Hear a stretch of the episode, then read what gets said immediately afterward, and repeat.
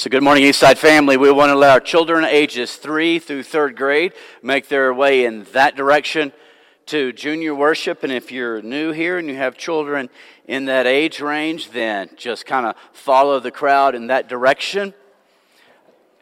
I want to ask the rest of you take your Bibles and turn back to where we were last week in 1 Corinthians chapter 11. 1 Corinthians chapter 11. And as you're turning there, I want to remind you of a very important aspect of our worship assembly, and that is the offering that we bring to the Lord every Sunday. We're so thankful for your faithfulness in that, that we make it possible for you to give your offering and worship God in four different ways. You can mail a check to the church address. You can do an automatic draft through the bank. You can go online to our website, follow the instructions from our homepage. Or if you're here in person in the auditorium, you can drop your contribution off there at the table right in the middle on your way out. If you're not here in person, we are honored and humbled to have you here uh, via live stream with us today. 1 Corinthians 11, we're going to be looking again primarily, well, 17 through 34. Let's just say it like that. We're spending four Sundays looking at the topic of the Lord's Supper and what the Bible has to say about it in Scripture. And each of these lessons, as you can tell, we haven't had communion yet. Each of these four lessons, the final one will actually be on Easter Sunday. Each of these four lessons are setting the stage for, preparing our hearts for communion. And our reason for this is just to be reminded of the purpose and the manner of the Lord's Supper and to realign ourselves more to the biblical sense of what God intends for this incredibly sacred moment to be. And so, with that in mind, those of you that are live streaming with us, we don't want you just to watch. We want you to participate. And so I won't know if you get up from where you are right now. Go ahead and, and get whatever emblems you can of juice and bread that are possible. At the end of this lesson, we're going to take communion, and we would like to do that with you as well. And one other kind of business note connected to the Lord's Supper I want to mention I announced this last week. We are still in need of volunteers to help us with these tables. It's really simple set them out, put the trays and cups on them, and then to take them down. We've got a couple of volunteers, but what we want is thank you for them. We don't want this to be the responsibility of one person only. We'd like to have a number of people so that it can be on a rotational basis. And so if you would like to serve in this way, you can let me know, or even better, you can let Sarah in the office know. So last Sunday, we're looking at the one passage that I would say is like the main go to. If you've ever heard anything about the Lord's Supper, you've heard from this passage. But we're looking at a little expanded version of it. It gives the most explicit instructions for the Lord's Supper. And as, I, as, we, as we noticed last week, Paul didn't just say, Well, you know what? I think I've got some space in this letter. I'll write about the Lord's Supper. He wasn't just randomly writing about communion. There was a problem that he was correcting with the church in Corinth. And sadly, it related to their communion service. And that problem was characterized by there was a, a divisiveness among the Christians in the church. And this was really displayed when they had the Lord's Supper together. In their communion time, there was a disrespect, there was a disregard, there was even an ignoring of other people in the church body, which in turn was a disrespect and disregard for the memory of Jesus' body on the cross, because in that moment, that's what was supposed to be pivotal, that their minds would be focused on. But they were not discerning the body of Christ, the church, nor the body of Christ that was given on the cross.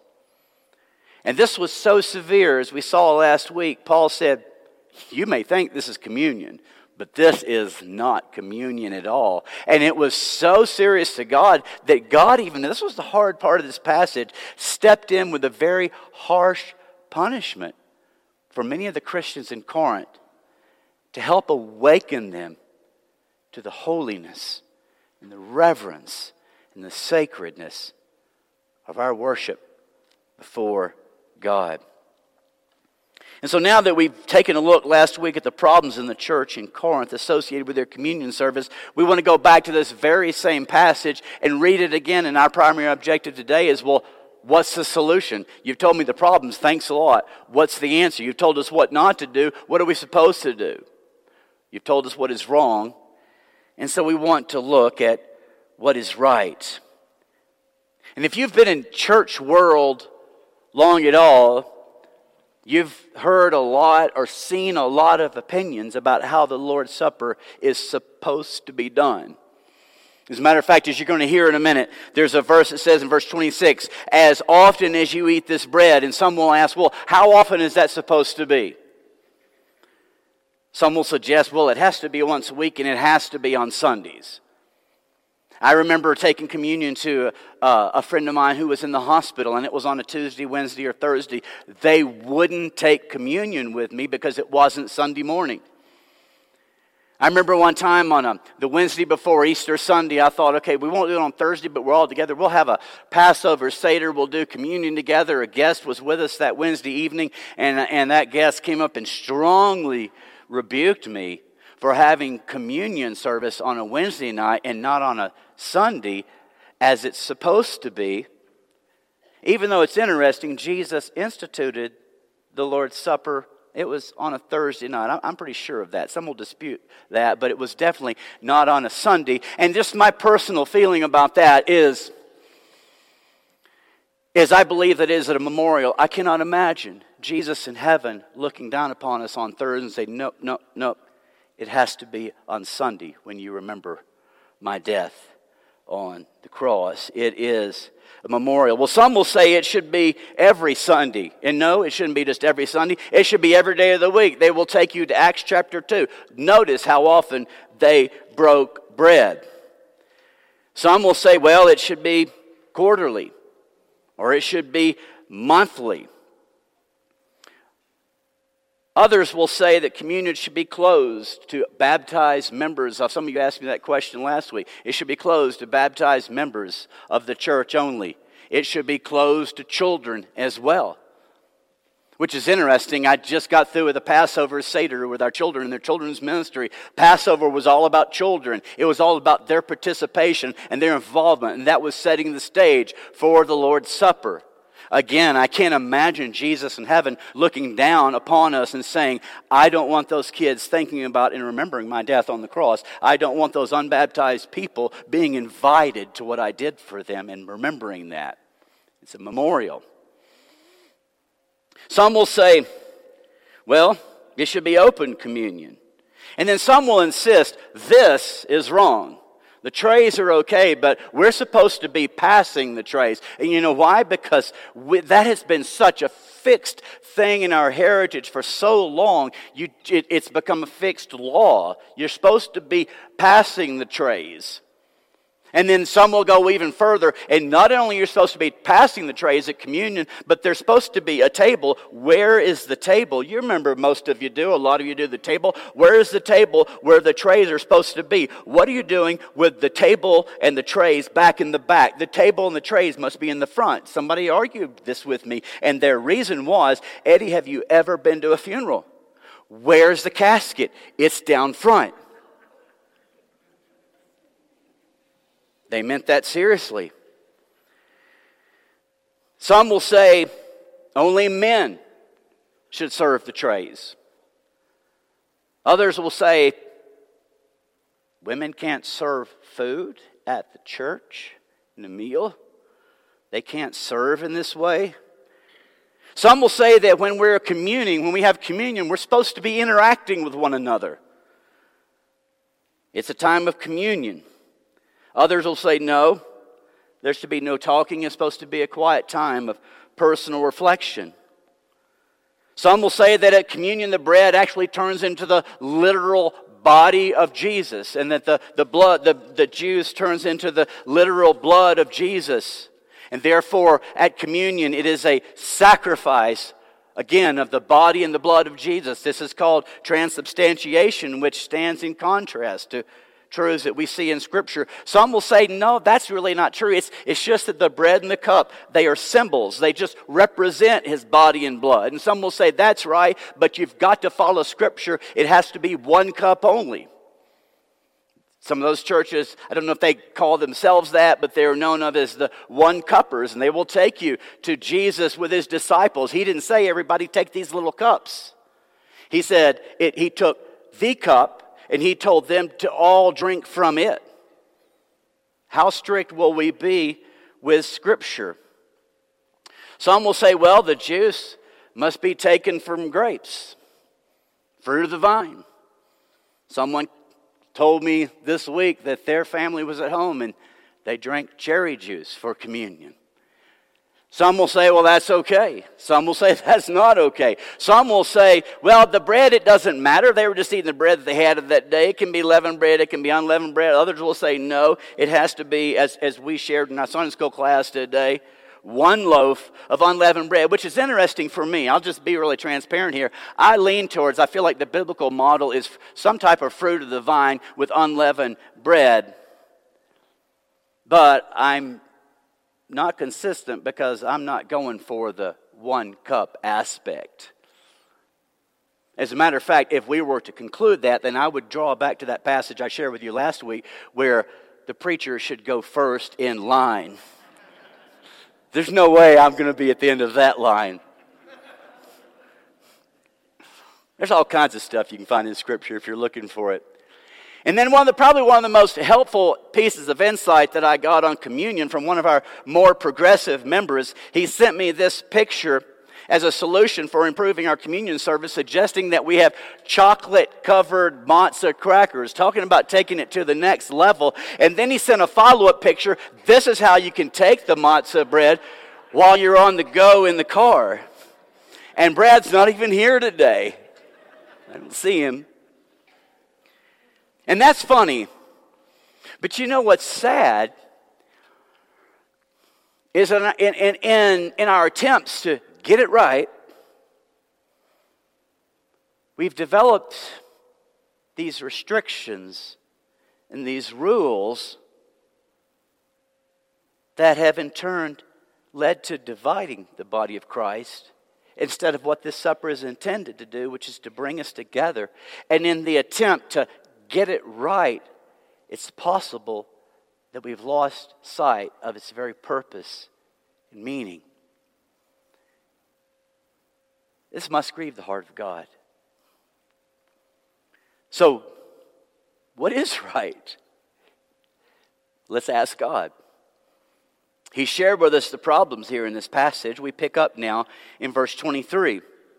And let's read this as we prepare to go for communion this morning.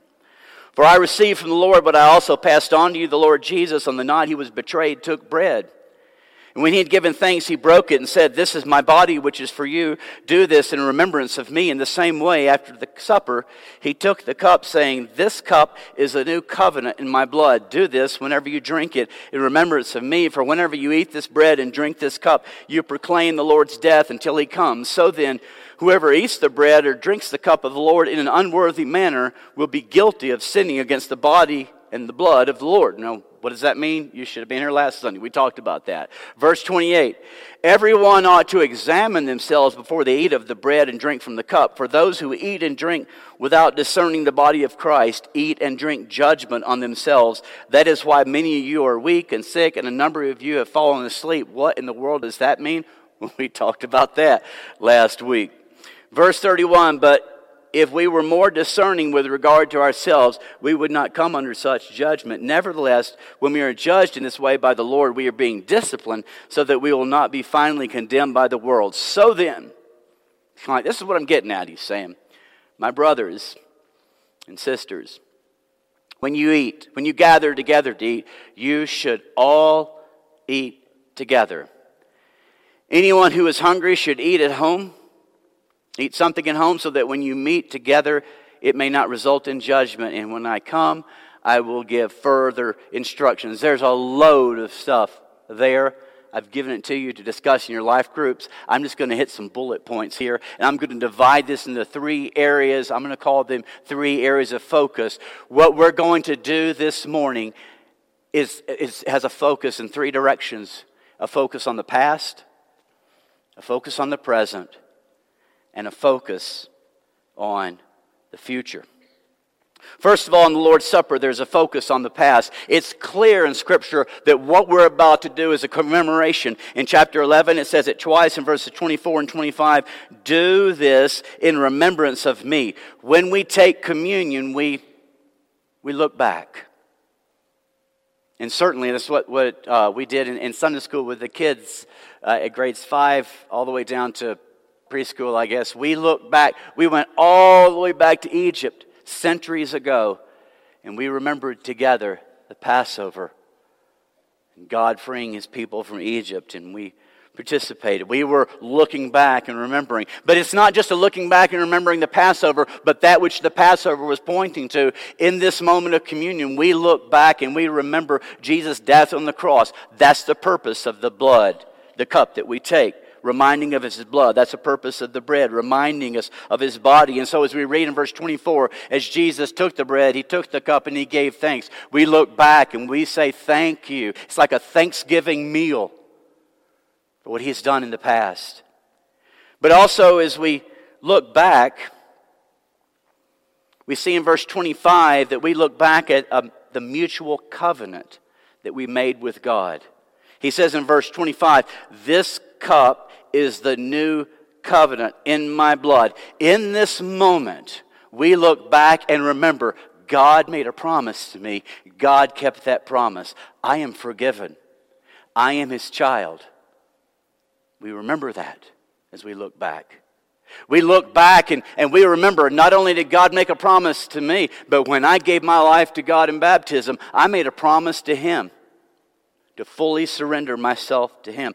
I remember His promise. I remember the promise that I mean, I think that's incredibly important because in the busyness of our lives that are so distracted and there's so many negative influences, there's so many things that cause us to doubt and question our salvation, question our relationship with God, question our forgiveness. We have this reminder that says, You never forget. You are forgiven by God. You are a child of God, and you have made a commitment to live by that identity. That's what we look back and remember in communion.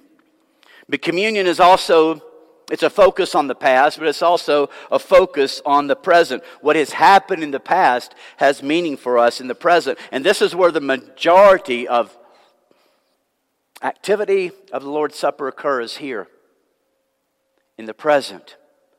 First of all, it's a communion with Christ. We touched on that last week. We're not just remembering somebody who lived, did some amazing things, and died, story over. We are looking, we are communing with someone who is here. We sang that today. He is here, He is now, He is present. He is the host. He is the one who invites us to the tables that are now prepared for us. When we take communion, we look back and remember, but when we take communion, we look up. We commune with Him. But secondly, it's a communion as well with one another. And so we look around. And this was really the primary point last week where we are told to discern the body of Christ in this moment. It's not just talking about don't forget his body on the cross as you eat the bread and as you drink the cup. But it's a discerning, a thinking about, a consideration of the others who are here with respect and acknowledgement and care for them. And that's why he tells us in verse 33 wait and eat this together. You see, we don't come together to be alone. I say that because some do. We come together to commune with Christ, which in turn brings us to commune with one another who is here with us in the present. And then also with our focus on the present, it's a time of, of self examination. So we're looking back and we're remembering. We're looking up, we're communing with Him. We're looking around and we're communing with one another. But there's also a time of self examination. And so we're looking within. He writes here in this passage a man ought to examine himself before he eats of the bread and drinks of the cup. So, what am I supposed to examine? Well, as we're looking back at the promise that we made to him, it's a time to ask yourself Am I keeping that promise that I made in the past? Am I keeping it in the present?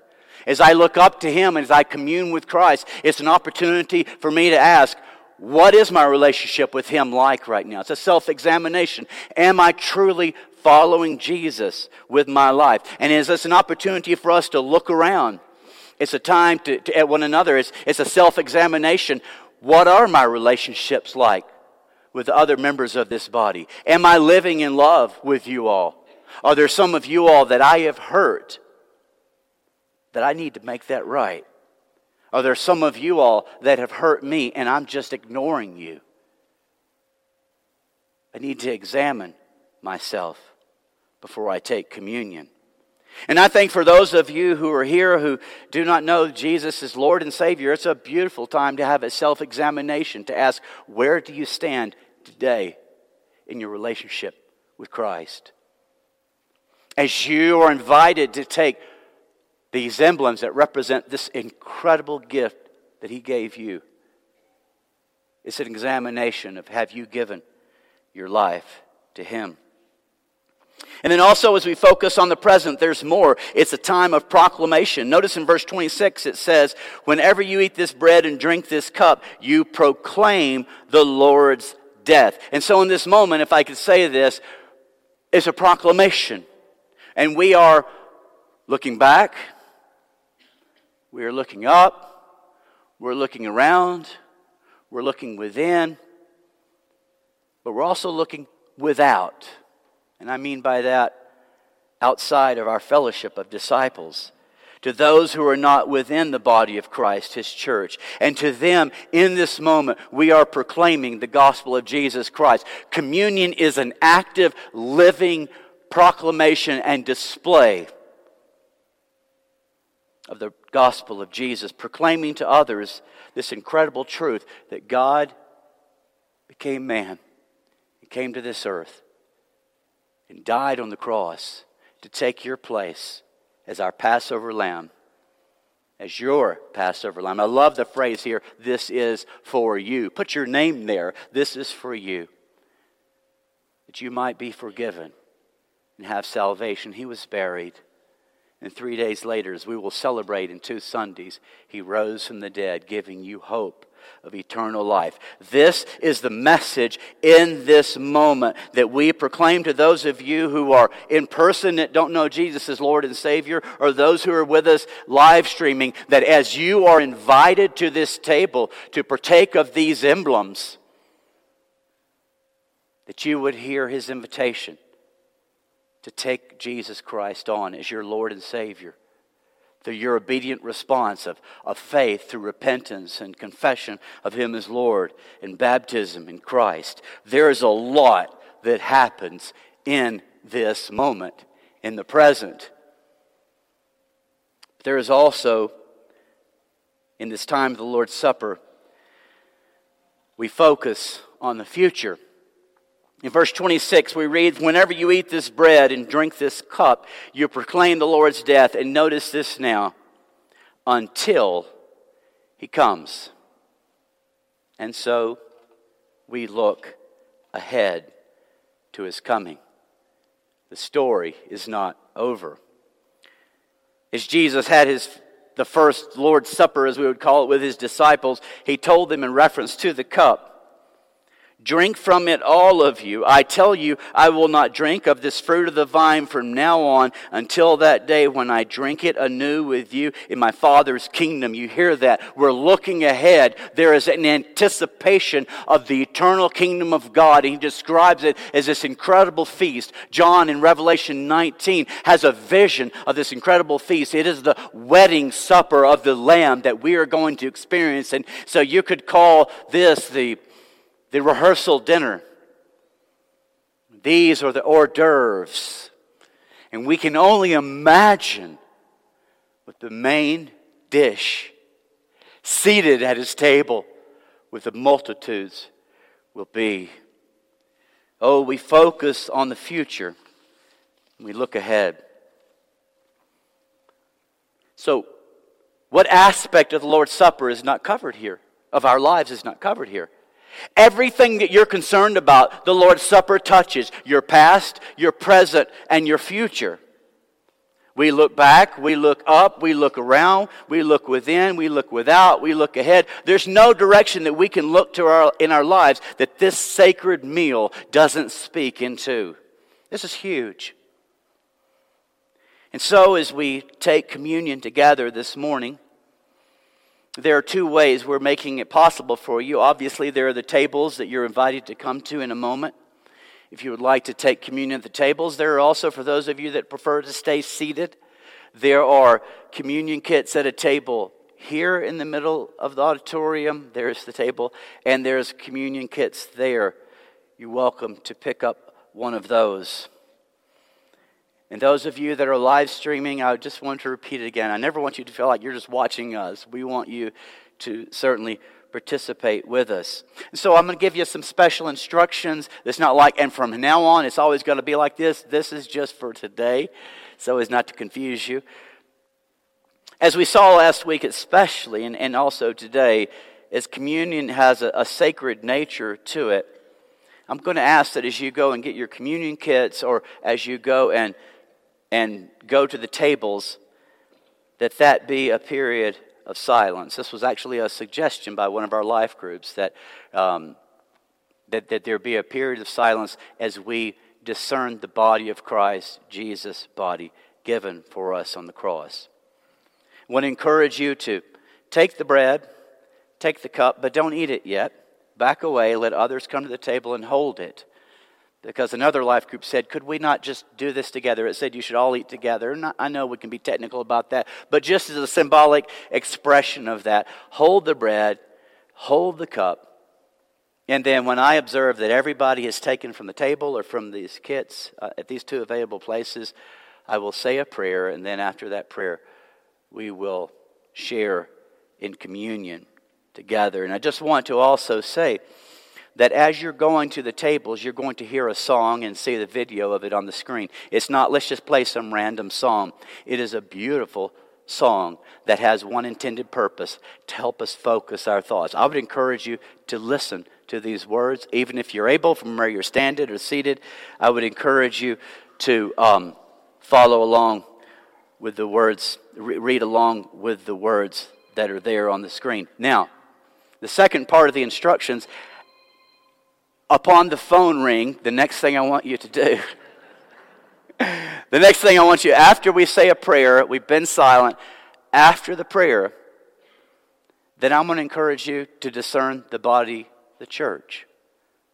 Silence will then be broken. I want you to hug somebody. I want you to tell somebody you love them. I want you to greet somebody. I want you, I would ask you to, I want you to, I want to ask you to share a blessing with someone. If you know there's someone here that needs your prayers, Go and pray with them. If you're one of those people, ask somebody to pray with you. Our shepherds are here, but it doesn't have to be them. I want this to be the time. First of all, time of silence. Reflect on the body of Christ on the cross. Take the cup. Then afterwards, we'll break the silence. And as you're on your way back to your chairs, let's greet one another. And then the praise team will come up here. And when they start singing a song, that's your cue to be seated. Would you stand with me now? As we go for communion. I'll pray first. Father, in the quietness and in the sacredness of this moment, as we stand on holy ground, we come to commune with you. And we look back today and remember this incredible gift that you gave us of your life on the cross. Father, it is our prayer that this will be far more than a memory of the past, but it will be something to impact our lives in the present as we anticipate the fulfillment of this meal with you in your eternal kingdom. Lord Jesus, we hear and respond to your invitation today to join you at the table. Hey, I'm Eddie White, the senior minister for the Eastside Church of Christ. Sure want to thank you for joining us today on our podcast. I hope today's message was indeed a blessing to you. I'd like to invite you to browse our website at eastsidesprings.com to get more information or to contact us. And as always, we indeed welcome you to join us for our worship service in Colorado Springs as we seek to live out Jesus' mission of making disciples of all nations.